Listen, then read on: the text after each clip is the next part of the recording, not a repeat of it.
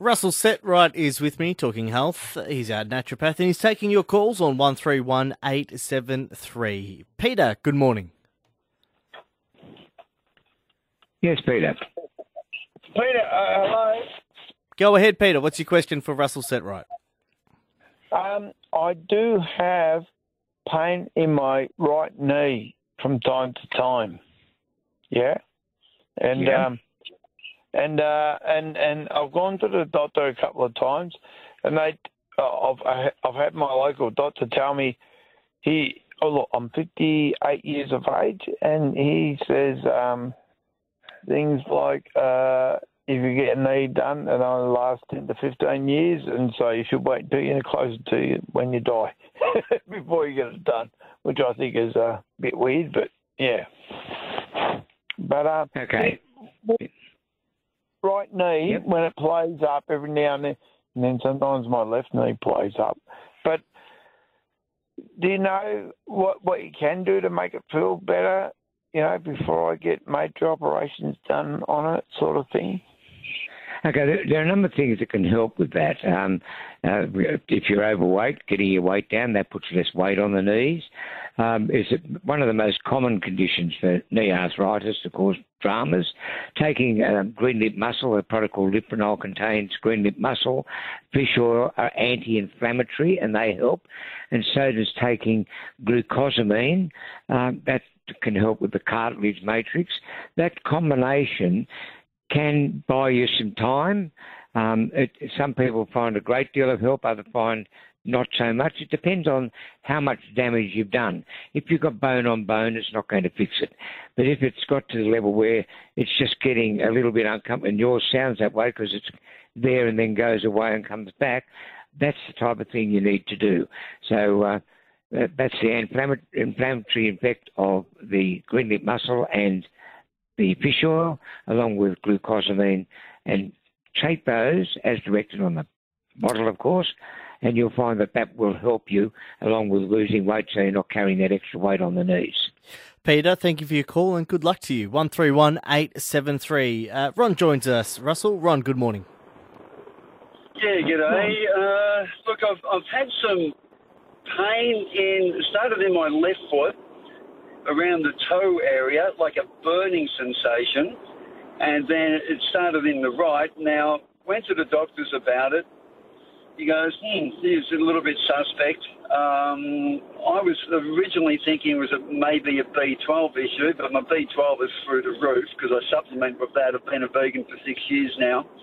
I'm currently 66.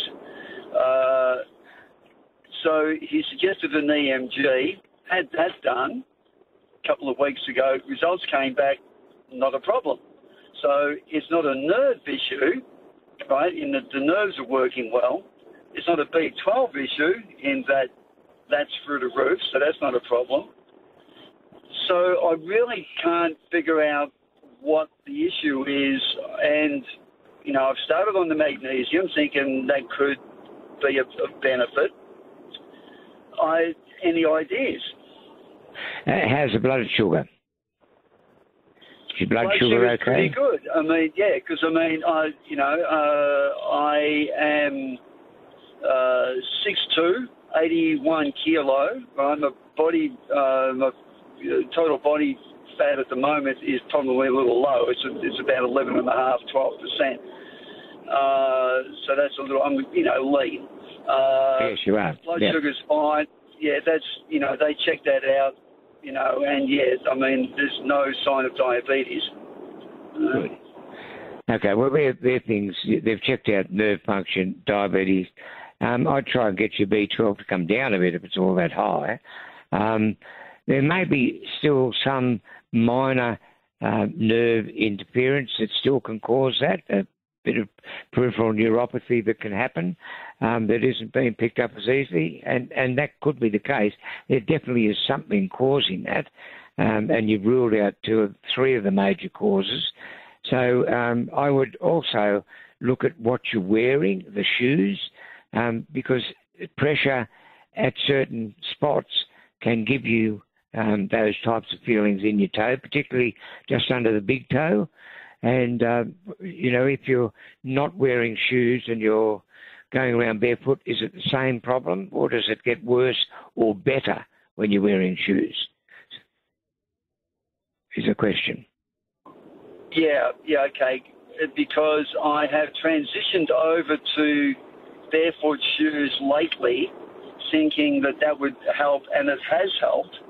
Uh, but I still, you know, have to wear regular shoes. I mean, I've just finished a, a, a job where I was actually having to wear steel caps. So, I mean, yeah, Right. what has helped is I I bought a um, a PEMF mat a few months ago, and so I'm using some red light therapy on it, and that helps a lot. So then, you know, like, okay, Well, I think you're right. It's a localised problem, a pressurised problem, pressurised pressure problem at different spots in the foot that is causing that problem. And of course, when that settles down, you go and have a test. Everything comes out clean. You go back into those shoes again, or standing around a lot. So what you need to do is have some really comfortable sports shoes that you're wearing most of the time. Uh, maybe see a chiropodist and they can make an inner sole that's going to help with that. You may have a bit of a fallen arches as well. All of those things can contribute to the problem you're saying because you've ruled out all of the other medical problems through your doctor, and that's important.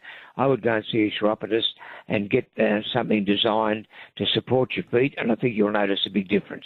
Ron, good luck to you. Russell, we've run out of time. Thank you so much, and We I'll have. chat to you same time next week.